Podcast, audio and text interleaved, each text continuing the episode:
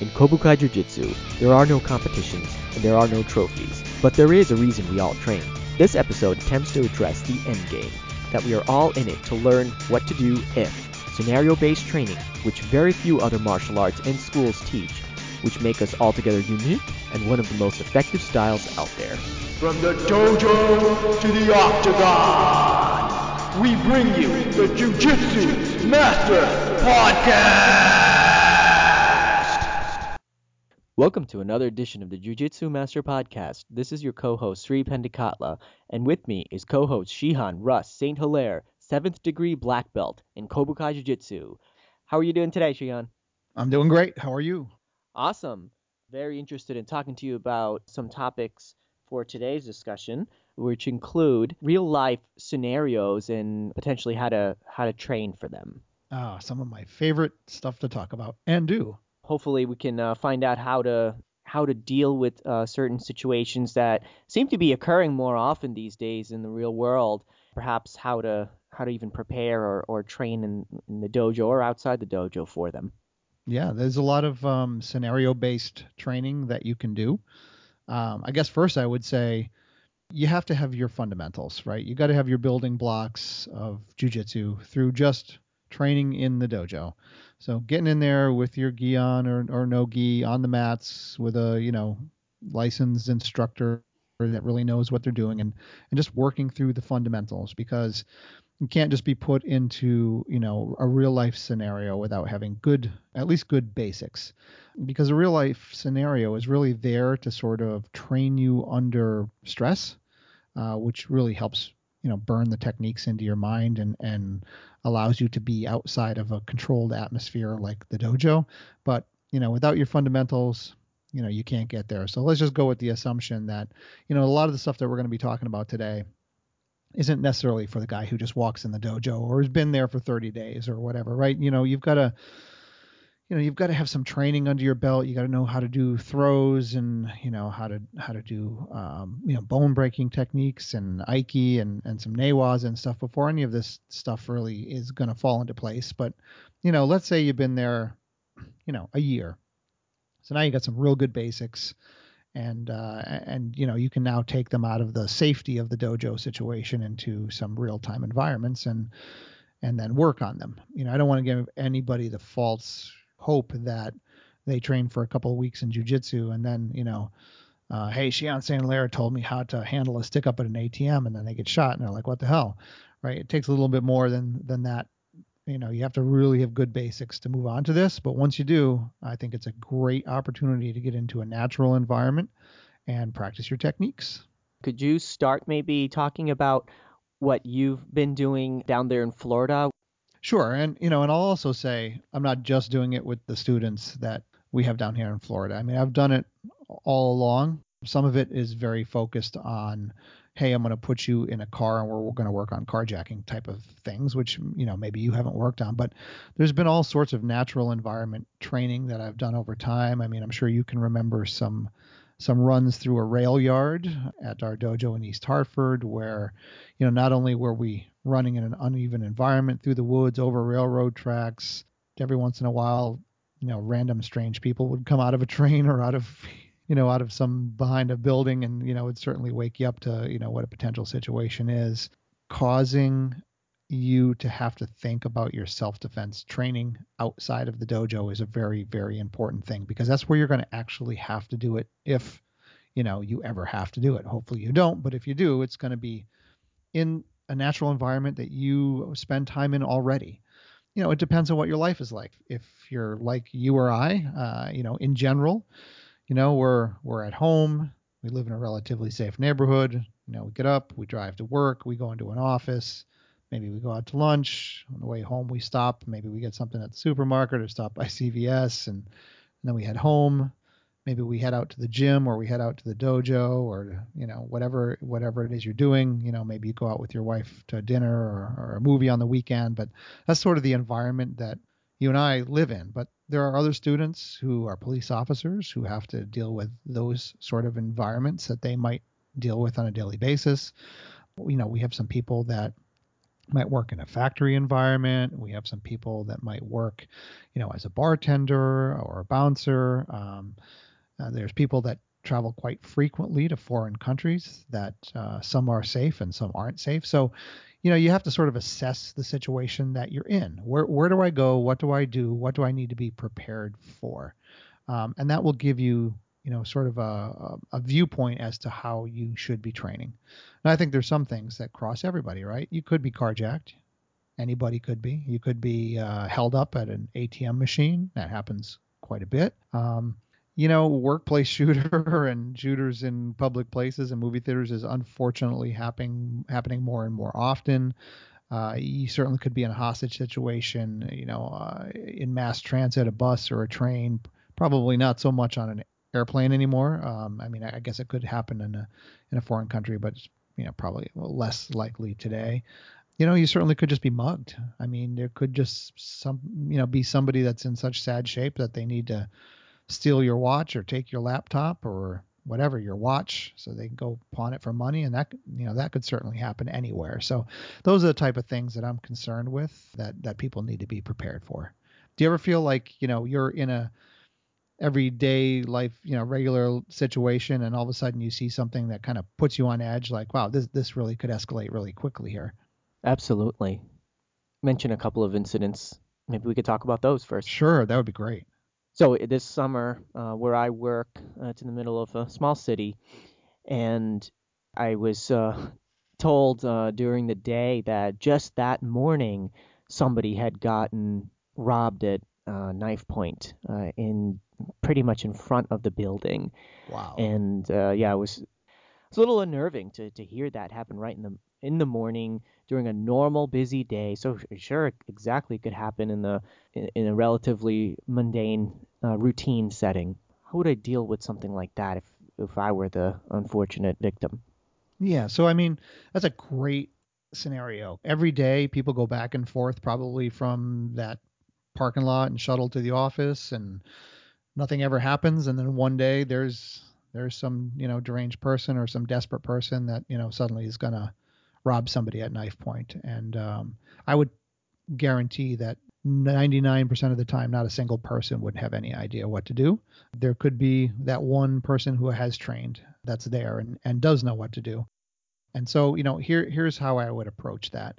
Um, you know, if someone else is getting mugged, which is just as likely as you, right? You could be the trained person standing there in a crowd and it's literally somebody else getting mugged.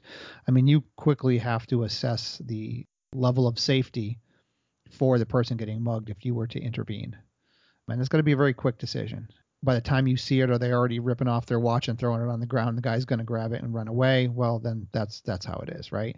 You know, is this person now been slammed up against a wall and somebody's holding a knife against their throat, well, that's a whole different situation. And you know, you'd have to make a moral decision at that at that instant, or whether or not you're going to try to save this person, or or you think it's going to de-escalate once the person gets robbed. So, in real life, it's not as cool as in the dojo. It's it's uh, it's a messy situation, and you know you can make a bad decision. If the person's attacking you, you you've also got to make those decisions because no matter what you know, no matter how good you are, I will never tell a student that they have better than a 50-50 chance because the, you simply don't. You don't know what's going to happen.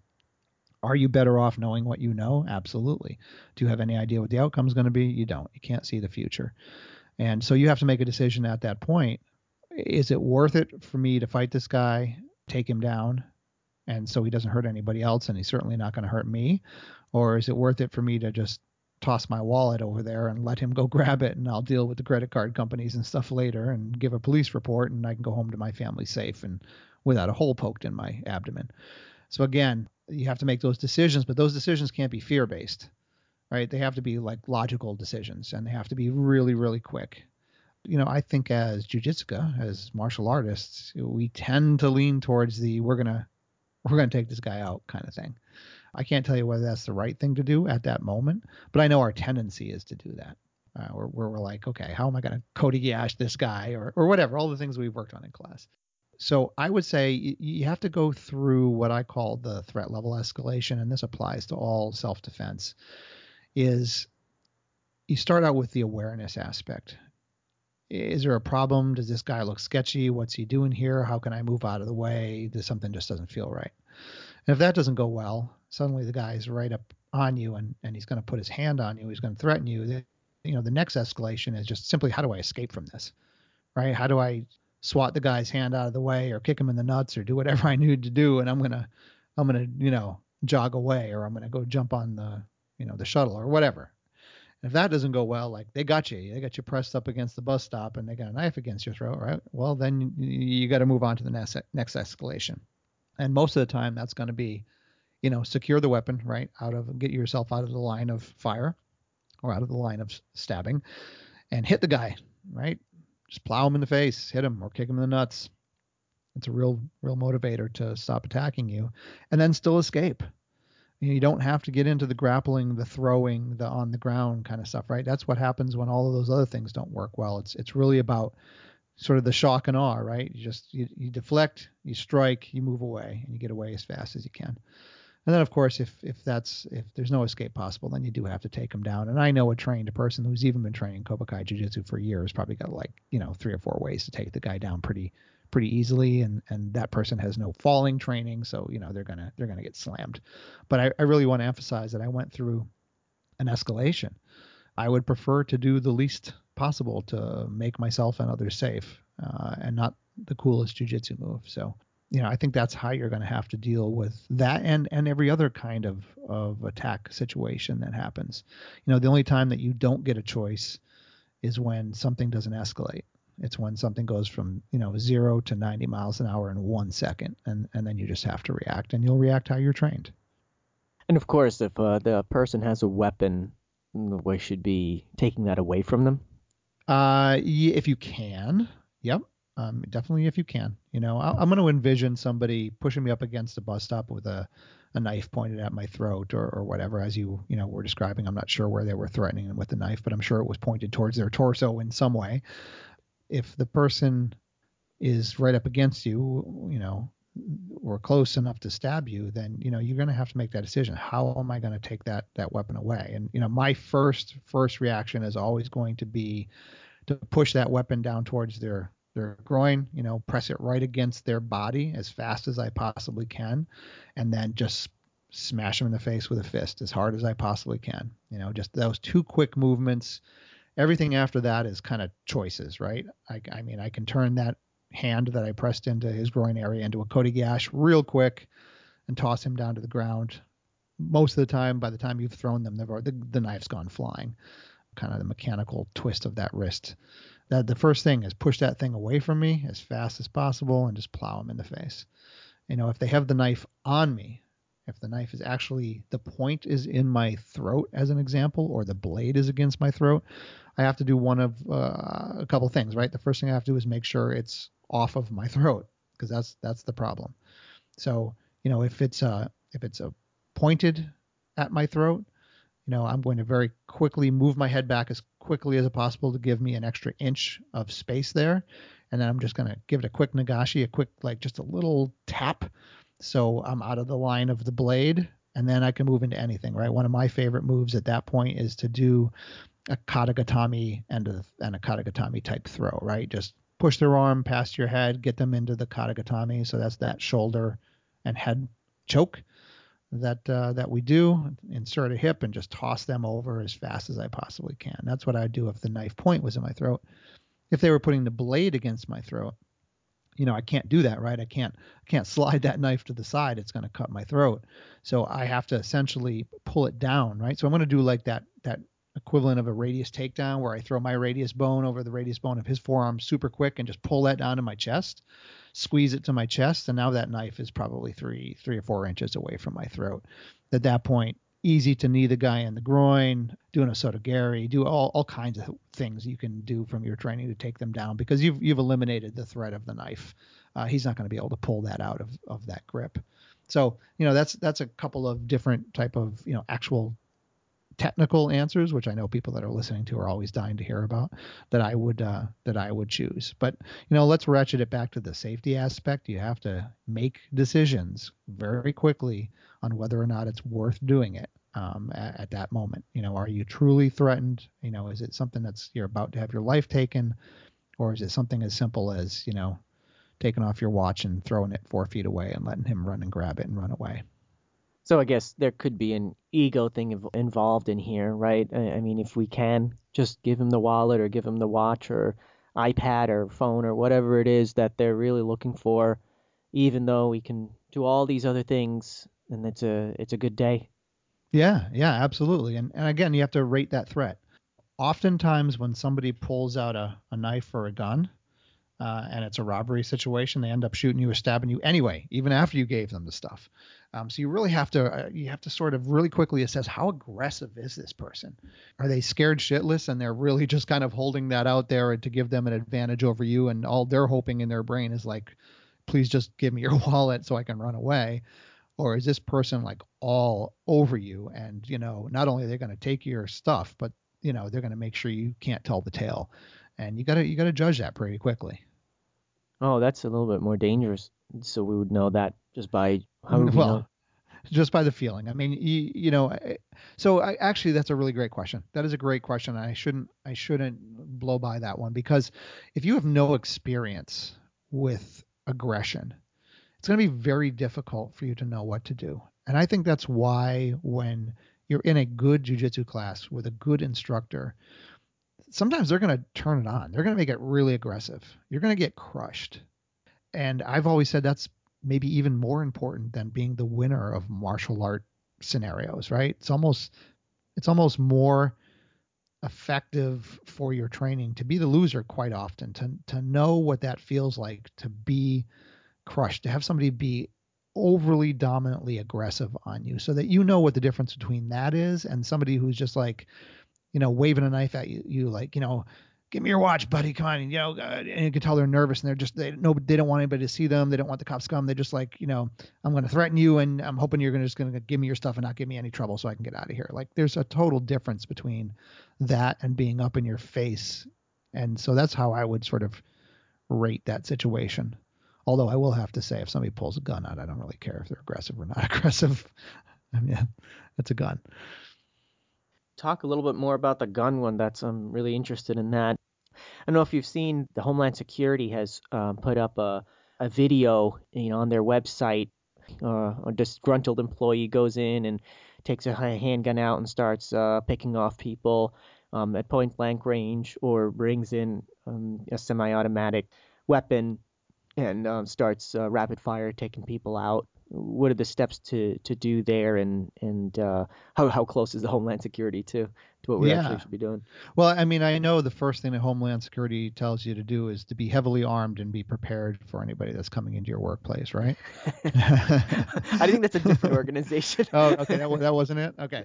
Um, yeah, so you know it's very tough. There's a lot of you know there's a lot of workplaces that put in their company policies that you cannot be armed on the workplace. Um, you know, and I think even the state and federal law sort of bend to private organizations and their own policies on whether or not you can be armed or not armed uh, on premises.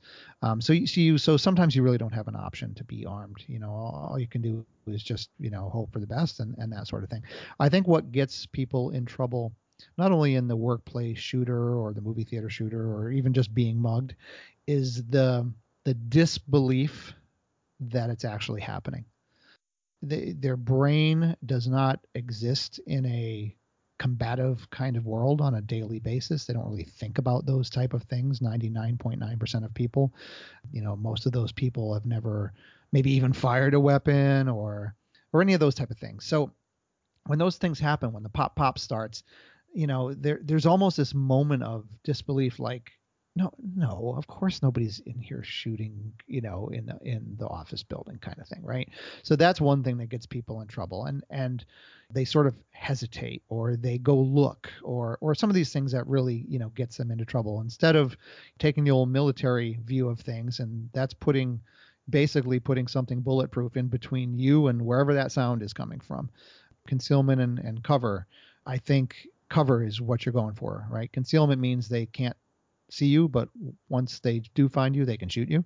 And uh, and cover means like you're you're being covered by something that you cannot that cannot be penetrated by bullets, or it's very difficult to be penetrated by bullets. And and that's what I would say is the main thing you want to do, right? You want to move as far away from that sound as possible, and you want to put something that you know is uh, bullet resistant or bulletproof between you and and that person. Uh, um, that's that's really the best that you can do.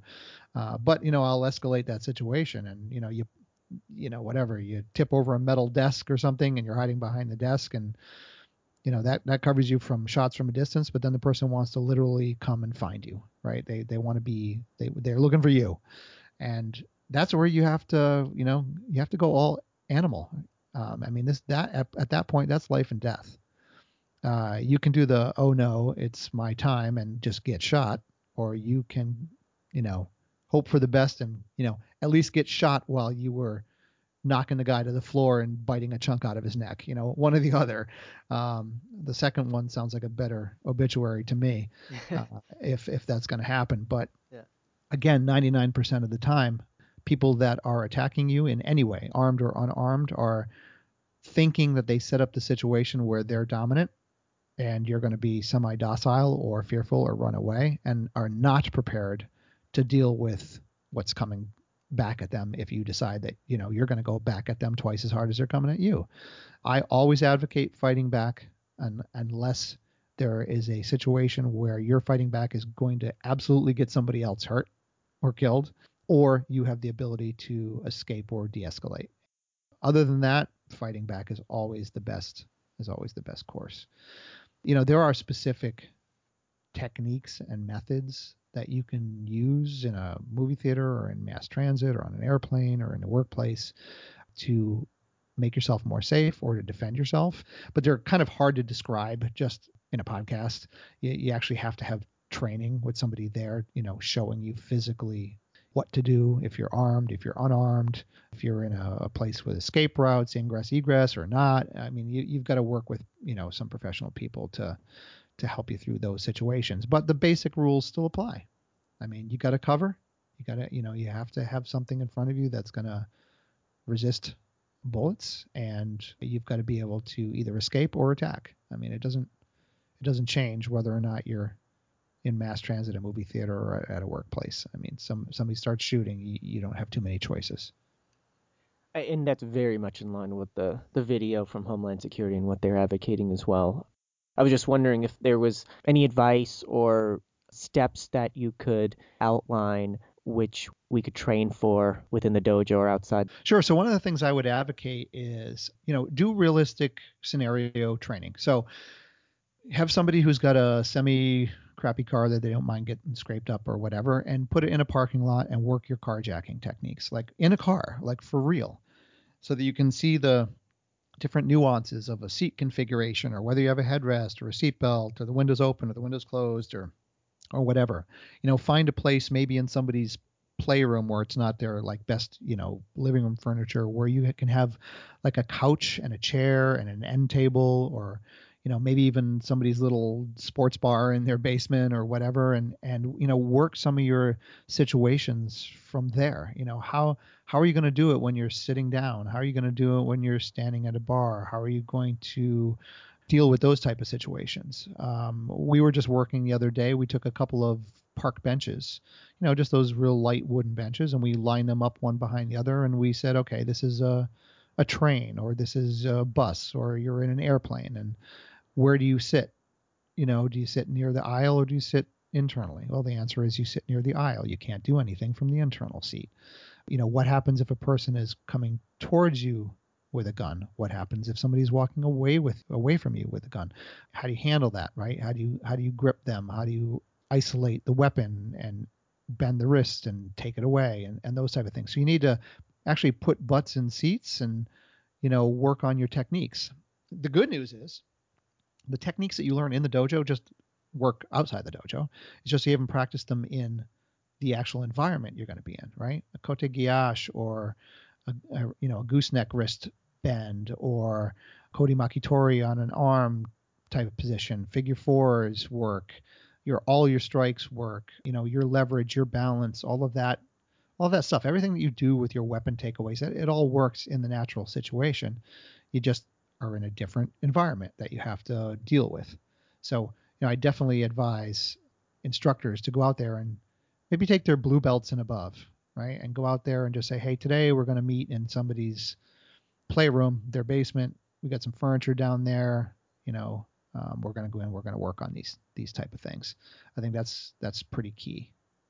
You can also work on situations like you're walking down a path and somebody comes up behind you and puts a gun in the back of your head and says, "Give me your wallet."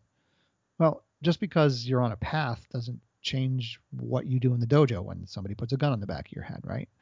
I mean, you're still going to do the same techniques, but you're you're in a more natural situation where you're actually in movement and somebody comes up to you and, and does does something like that.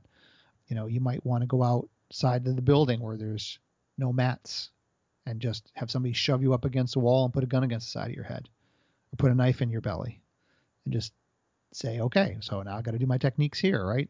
Ground's got gravel. I'm wearing kind of like a coat because it's winter. You know, what am I going to do? How am I going to use my techniques in this natural environment when this person's being really aggressive? That's the kind of training that I think you need to do to move your martial arts from the dojo into the real world. Can we talk a little bit about the mentality of, of some of the attackers, and you've gone over it also um, with specific instances. When that's happening, like recently, the Pulse nightclub in Orlando, you're talking about um, actually going out and defending yourself or fighting back. These are for only the people that are in this situation, or if you do have a chance to escape, should you decide to go back because it's your moral duty, or, are the odds that bad that you could get killed no matter what? How should we approach that? Sure. So let me just tell you how I approach it. I want it to be an example. It may or may not be right for everyone, but it's what I do. It doesn't matter where I go. It can be I'm going to the diner with my parents, or I'm going to the movies with Kay, or going out with some black belt friends to a bar, or whatever it is we're doing, where we put ourselves into a public situation. When I go to a place, I survey it. I don't survey it with paranoia. I just survey it as habit. Here's how I came in. How am I going to go out? How how many other ways do I have out? Are there any other ways out? Right? There should be other there should be other exits. If I put myself into a situation where there's only one way in and out, I start looking at windows. Do windows open? Would I have to break something? I mean, what what, what would I do? How how would I get out of here? And it's not again, it's not through paranoia. It's just that we know these things happen in the world. They happen all the time. They happen everywhere. And you have to go into a situation and say, how do I get in? How do I get out? That that's really the most important thing. There were people in that situation that you mentioned and others. There's been many other situations where people have simply made uninformed, you know, I don't want to say they're bad choices, they're uninformed choices by saying, I'm going to go put myself in a closet or I'm going to lock myself in a bathroom or I'm going to, you know, but essentially all they've done is they've just cornered themselves. They put themselves in a place where they no longer had choices. They could no longer escape. And now it was just waiting for what was going to happen next. I hope the police come before the bad guy comes, right? And, and I, I don't want to be in that situation. I mean, that's I try to tell my students, I try to tell my my family, my own children, you walk into a place, where are all the exits? How do you get out? Whether it's a shooter or something catches on fire or you know whatever. How am I going to get out of here? That's the first and foremost because you can't help anybody if you haven't helped yourself first, right? I know you travel a bit for business. Do you ever sit down in your airplane seat and count how many rows in front of you or behind you are to the exit row? No. You need to start doing that. Okay. Right? Because yeah. if a fire came on the airplane, and it was pitch black and you couldn't see anything. And you crawl out into that aisle with people stepping all over your back and people trying to grab their luggage and stuff. And you know in your head that that exit row was four rows behind you. That's pretty easy to figure out crawling on your hands and knees. One two three four i'm the hell out right? But if you don't think about that that means you just are assuming i don't know nothing's ever going to go wrong. And i hope it never does but, but stuff does go wrong. So it's really easy to to do those things, not be paranoid about it, but simply knowing, you know, how to be safe.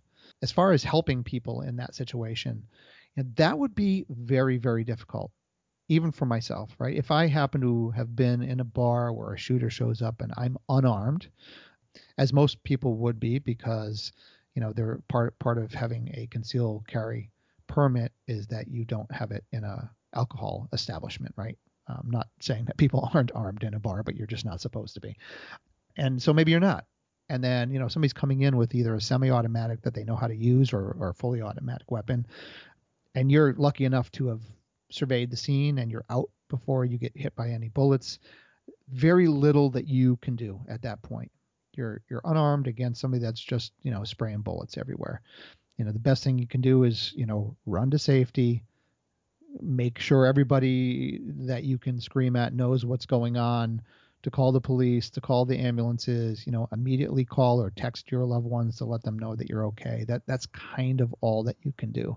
Again you know it's not as cool as being like jack reacher and running back in and suddenly kicking everybody's ass even though there are bullets everywhere but that's kind of the reality of it.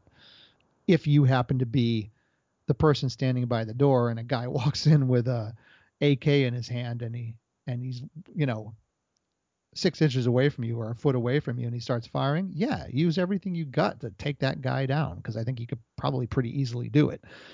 But if you're not in that type of situation, then there's really nothing you can do other than save yourself, alert everybody, and tell your family you're safe. What if you're in there in an enclosed space and had you made a, a bad decision or just followed the crowd into um, a closed area or uh, the bullets start flying? then what can or should you do if, if there is no obvious way to escape? Is, is that the point where you decide for yourself, you know what, there's 50 50 chance or even less chance that I'm going to make it out of here alive, so why not go ahead and, and try to go all uh, zombie on this guy? you know, I think that, that I'm only going to speak for myself. The two things that I would do if that happened, right? For some reason, I knew where the escape routes were, but the crowd just massed and shoved me into, you know, uh, you know a bathroom or or you know something a closet or something. I I really couldn't I really couldn't stop it from happening. I would do two things. First I would just follow the rule that I talked about before. I would try to make sure I had some kind of cover. I would try to get something that was bullet resistant or bulletproof in between myself and the possible you know shooter. I don't know what that would be. Um, it would depend on where I was, but I mean I'm just going to look for something that I can you know cover my body with, and then you know you've got to make that choice. And I, I love the way you describe that too. I mean you know uh, it's a 50-50 chance, right? If I sit in this room, the guy's going to come in and shoot me. If I leave this room, the guy's going to, you know, probably shoot at me too. It's a very, very hard decision, one that I have not been in. So, you know, it's hard to say what someone could do, but I, I do like having an option.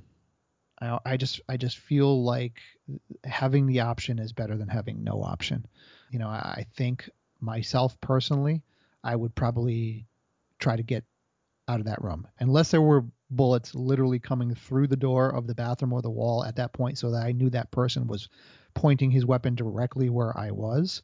Uh, if that wasn't happening, I would probably try to uh, try to escape in some way.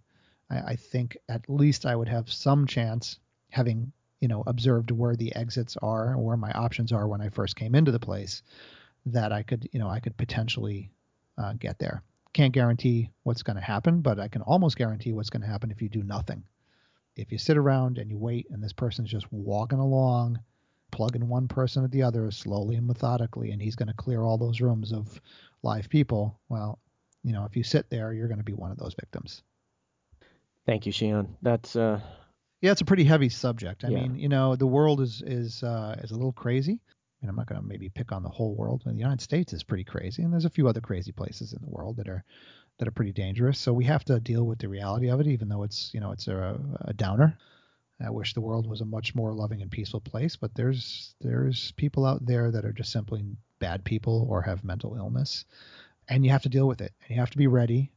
And as your kids grow older, you have to make them ready. That's your job. And so, you know, we have to we have to talk about these things and we have to think about these things. You know, simply because you know we're talking about them now, Sri, where people listen to this podcast and maybe it'll put ideas in their mind. You know, maybe they'll look for ingress and egress routes. You know, maybe they'll look for the exit rows on the airplane. Maybe they'll think about, man, I I need to put something in between me and a shooter. Uh, maybe I need to uh, understand when things seem to be escalating, and maybe I just shouldn't be here anymore.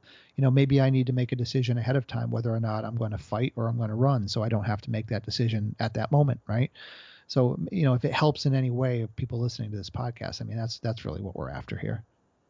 wanted to focus back to one of the examples you gave if uh, if you're by the door and, and somebody walks in. Actually, was watching this YouTube video of a knife stabbing, and there's this guy standing in the subway right by the door with a knife held kind of with the blade back uh, against his arm, and he's just standing there, uh, kind of behind his back. It's, it's in plain sight. At least I don't know eight to ten people walked by, looked down, saw the knife. Most of them just got away from there as fast as possible. Others just kind of stood, gave some distance, just stared at him. Like, okay, what's he gonna do next? What are your thoughts about about what that? what what did he do next? Oh, um, he, he when doors close, he stabbed somebody. okay. Uh, so I'm totally with the people that were like, hey, I'm out of here. I can make the next train. I think that was a great choice. I think some of the people that stare are, are in one of two camps. They're in the I, I can't believe something crazy like this is happening. Um, you know, is this guy just a nutcase? You know, it's it's kind of that disbelief view. And then there's probably a couple there that like, you know, if this guy even moves, I'm gonna I'm gonna totally jump him. But you know, and the reality of it is he steps onto a what was it, a subway train?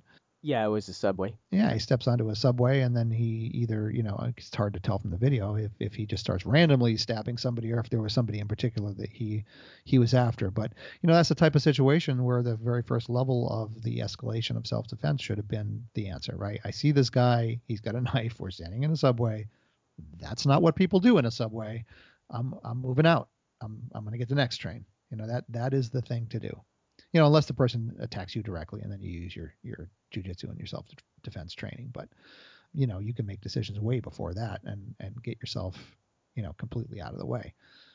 Uh, speaking of that, I've you know spent years and years doing this, as you know. Um, I've probably researched and studied every video that I could find of actual, you know, knife stabbings, fights, altercations, muggings, people pulling pistols, shootings, you know, just to see what what really really happens.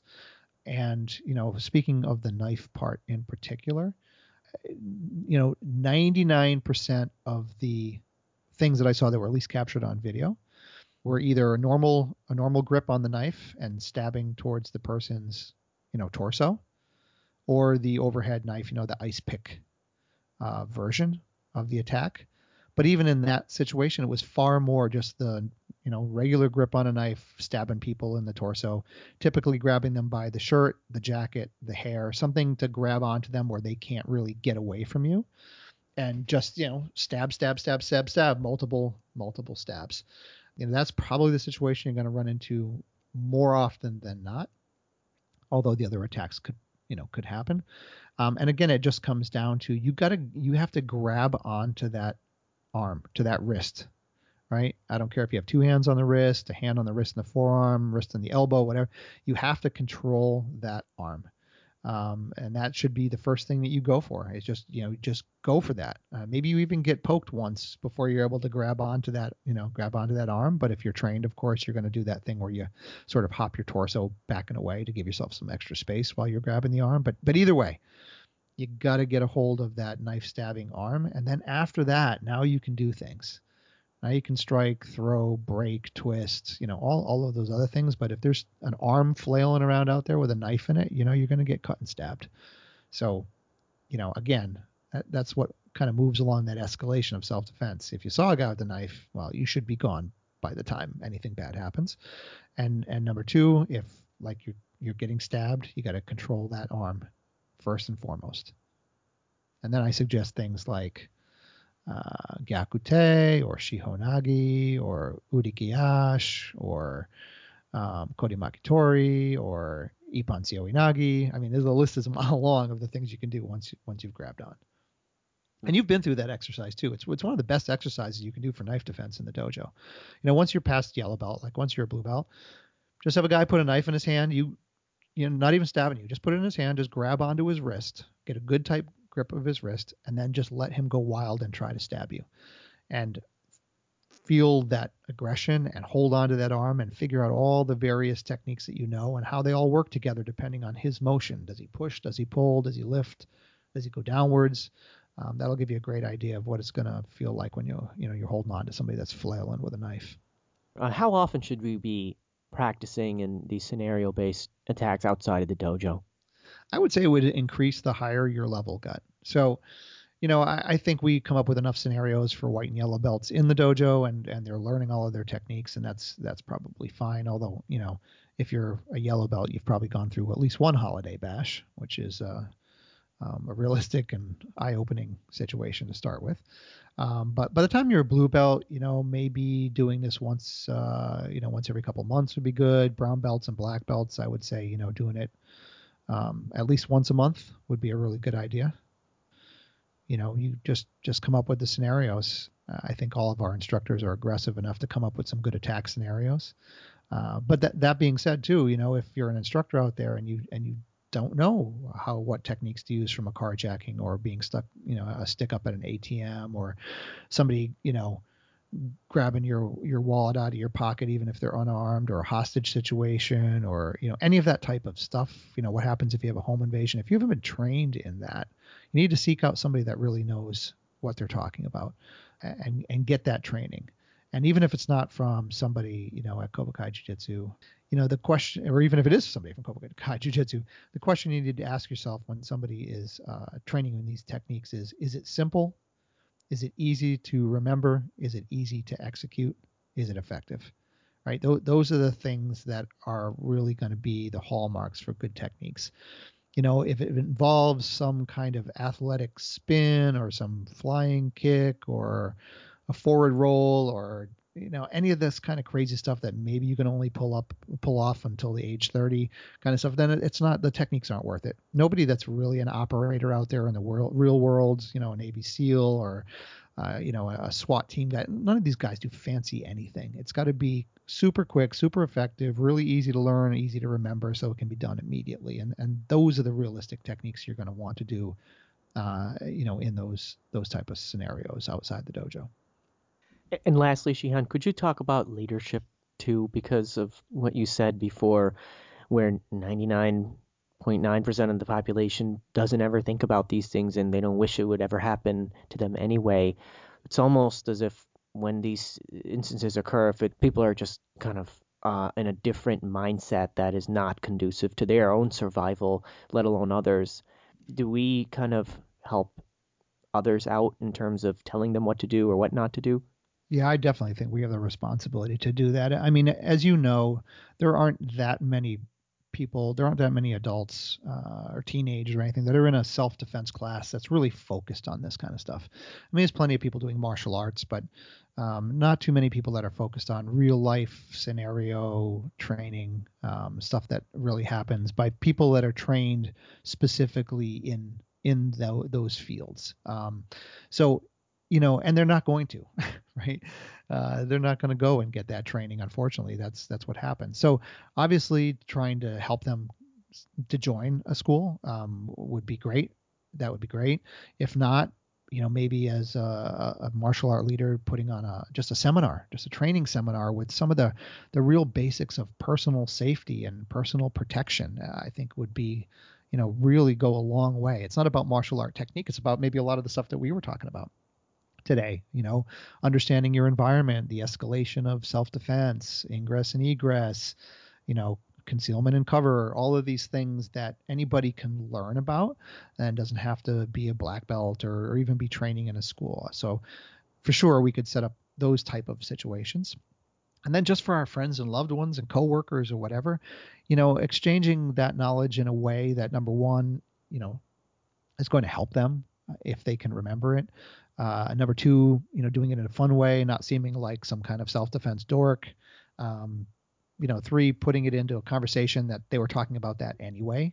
Uh, you know, where they may have mentioned some fear of, of you know, their whatever, a plane getting hijacked or, you know, gee, I just saw this thing where another movie, you know, theater got shot up. I don't even know what I'd do in that situation where you can just say, geez, you know, I mean, I've studied this quite a bit and I've I learned this from some of my instructors and you know, here's some of the things that they told me that anybody could do. You know, I think that is passing along knowledge that's going to be incredibly helpful for for everybody to protect themselves and and to protect their loved ones because at the end of the day self-defense is way, way more than just the techniques that we learn, the belts and the certificates that we get, and all that stuff. It's it's much more about you know personal safety and personal protection. Um, that's gonna that's gonna really get you through the day.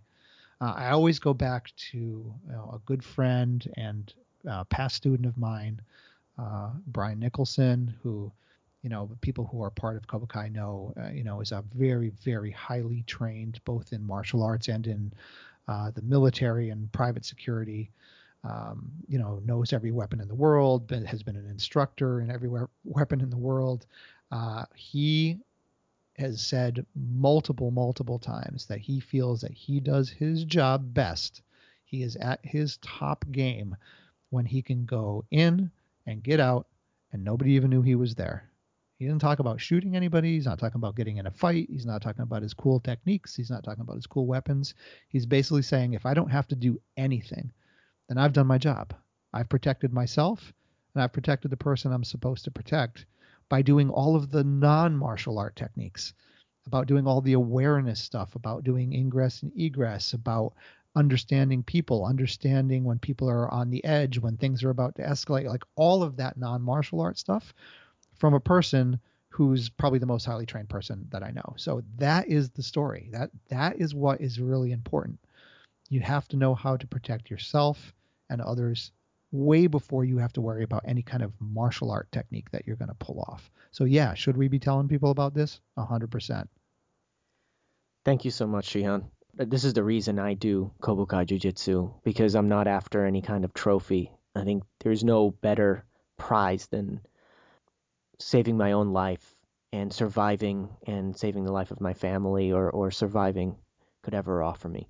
Absolutely. And you know, obviously we're part of Kobukai Jiu-Jitsu and there's lots of students that belong to us and we talk about it all the time, but there are many, many groups out there. If you do a little bit of search or even if you want to reach out to some of the instructors at Kobukai Jiu-Jitsu, we can head you in that direction that do scenario-based training. Some of it is martial art focused, some of it some of it isn't. Um, but they're all they're all good uh, trainers and they can help different people in different ways and uh, um, you, you have to have the motivation to go out and find this for yourself. It has to be important enough to you. Um, you know, you can save yourself and your family without training for 10 years. You know, you can go out to a couple of seminars, you can go to a couple of things where you learn about safety and personal safety and awareness and personal protection, and it'll help you quite a bit before you ever have to get into learning how to physically you know, defend yourself against another person. Although I would recommend that for everyone because you, you really never know uh, what's going to happen out in this crazy world. All right, that's great, Shihan. Yeah, thank you uh, for talking about this. One of uh, one of the subjects that pumps me up quite a bit. Scenario-based training is very, very important for any martial artist to do. So go out there, find a car, find a couch, find a, a, a wall, find an old ATM machine, get your instructor and, and, and train in some realistic environments.